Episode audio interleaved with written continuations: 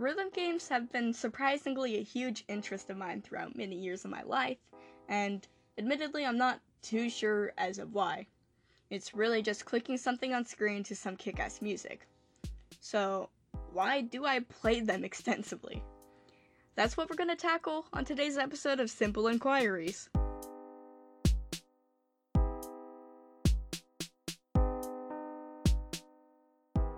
First off, hi, let's get introductions out of the way.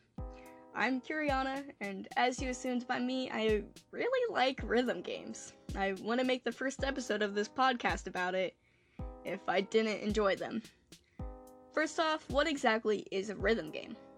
Basically, it's a game that challenges a player's sense of rhythm, generally having you hit a series of buttons in a specific sequence on screen to music.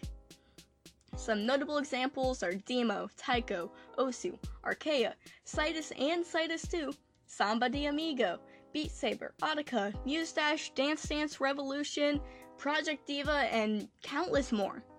They range from mobile all the way to VR, they're independently created or have a whole developer team behind them, they're ported from arcade or just simply aren't.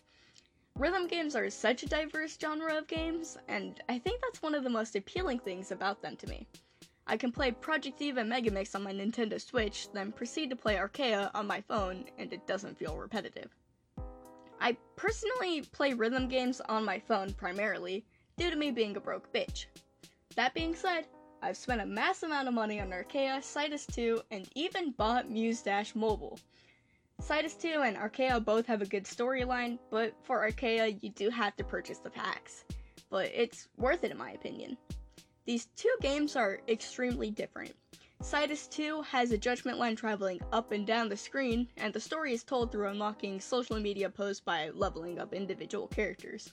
For Arcaea, you buy a song pack, accomplish a task, proceed with the story. It has your typical four lane mechanic with the additions of sky notes and arches.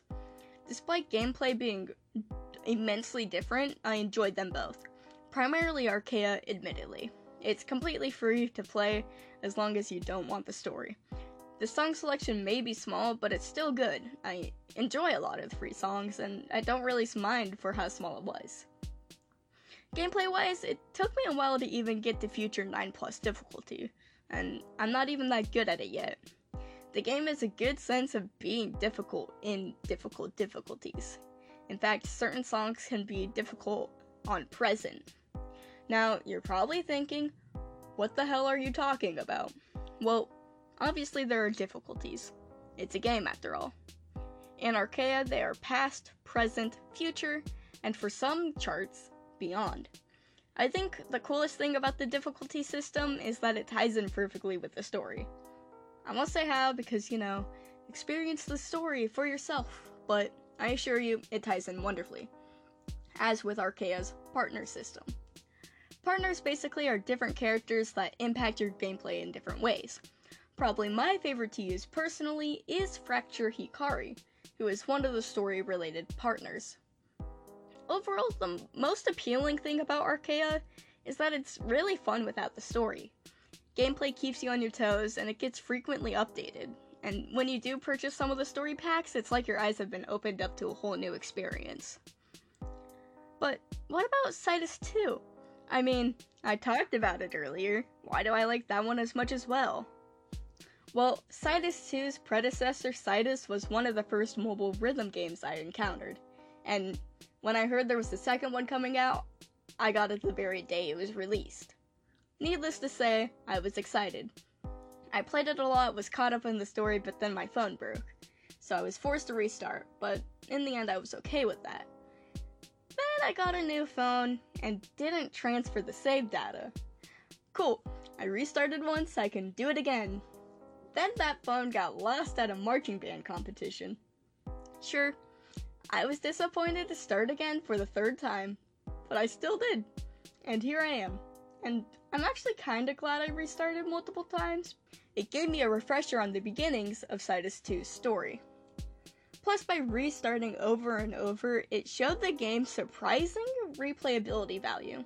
Although you really wouldn't want to replay, because after completing the story, you can just go back and play each song instead of unlocking all of them again, but there's still at least some sort of replayability value.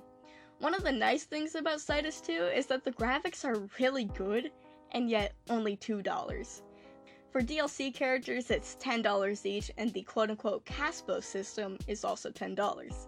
The aforementioned Caspo system allows you to get a new difficulty for specific songs through Draw System, or character skins, new charts that were originally in the first Cytus, tap sound effects, different play skins, etc.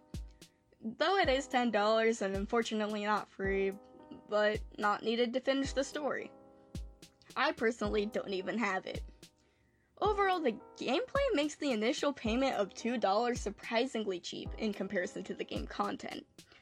And it's a, it's a pretty big game for mobile, around 2.02 gigabytes as of the 3.2 update.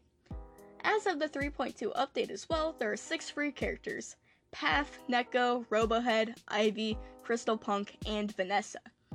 I personally have bought 4 DLC characters Xenon, Connor, Cherry, and Neko.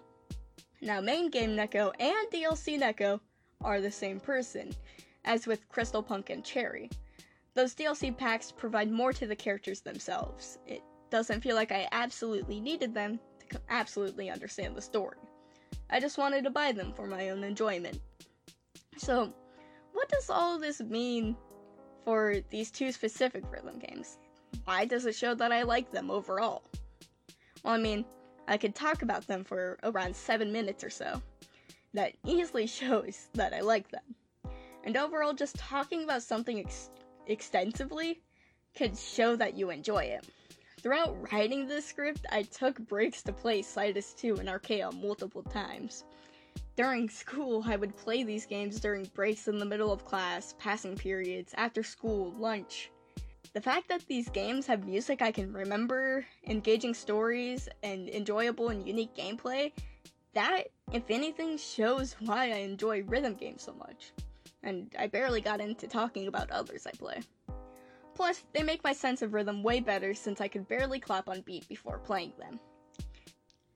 Anyways, thank you for listening, and if you enjoyed, please don't hesitate to follow me on Twitter and Instagram, both at Simple Inquiries, and if you enjoyed the background music, it was made by me. That's right, I'm pretty fucking cool. Have a good day, and I'll see you later, lads.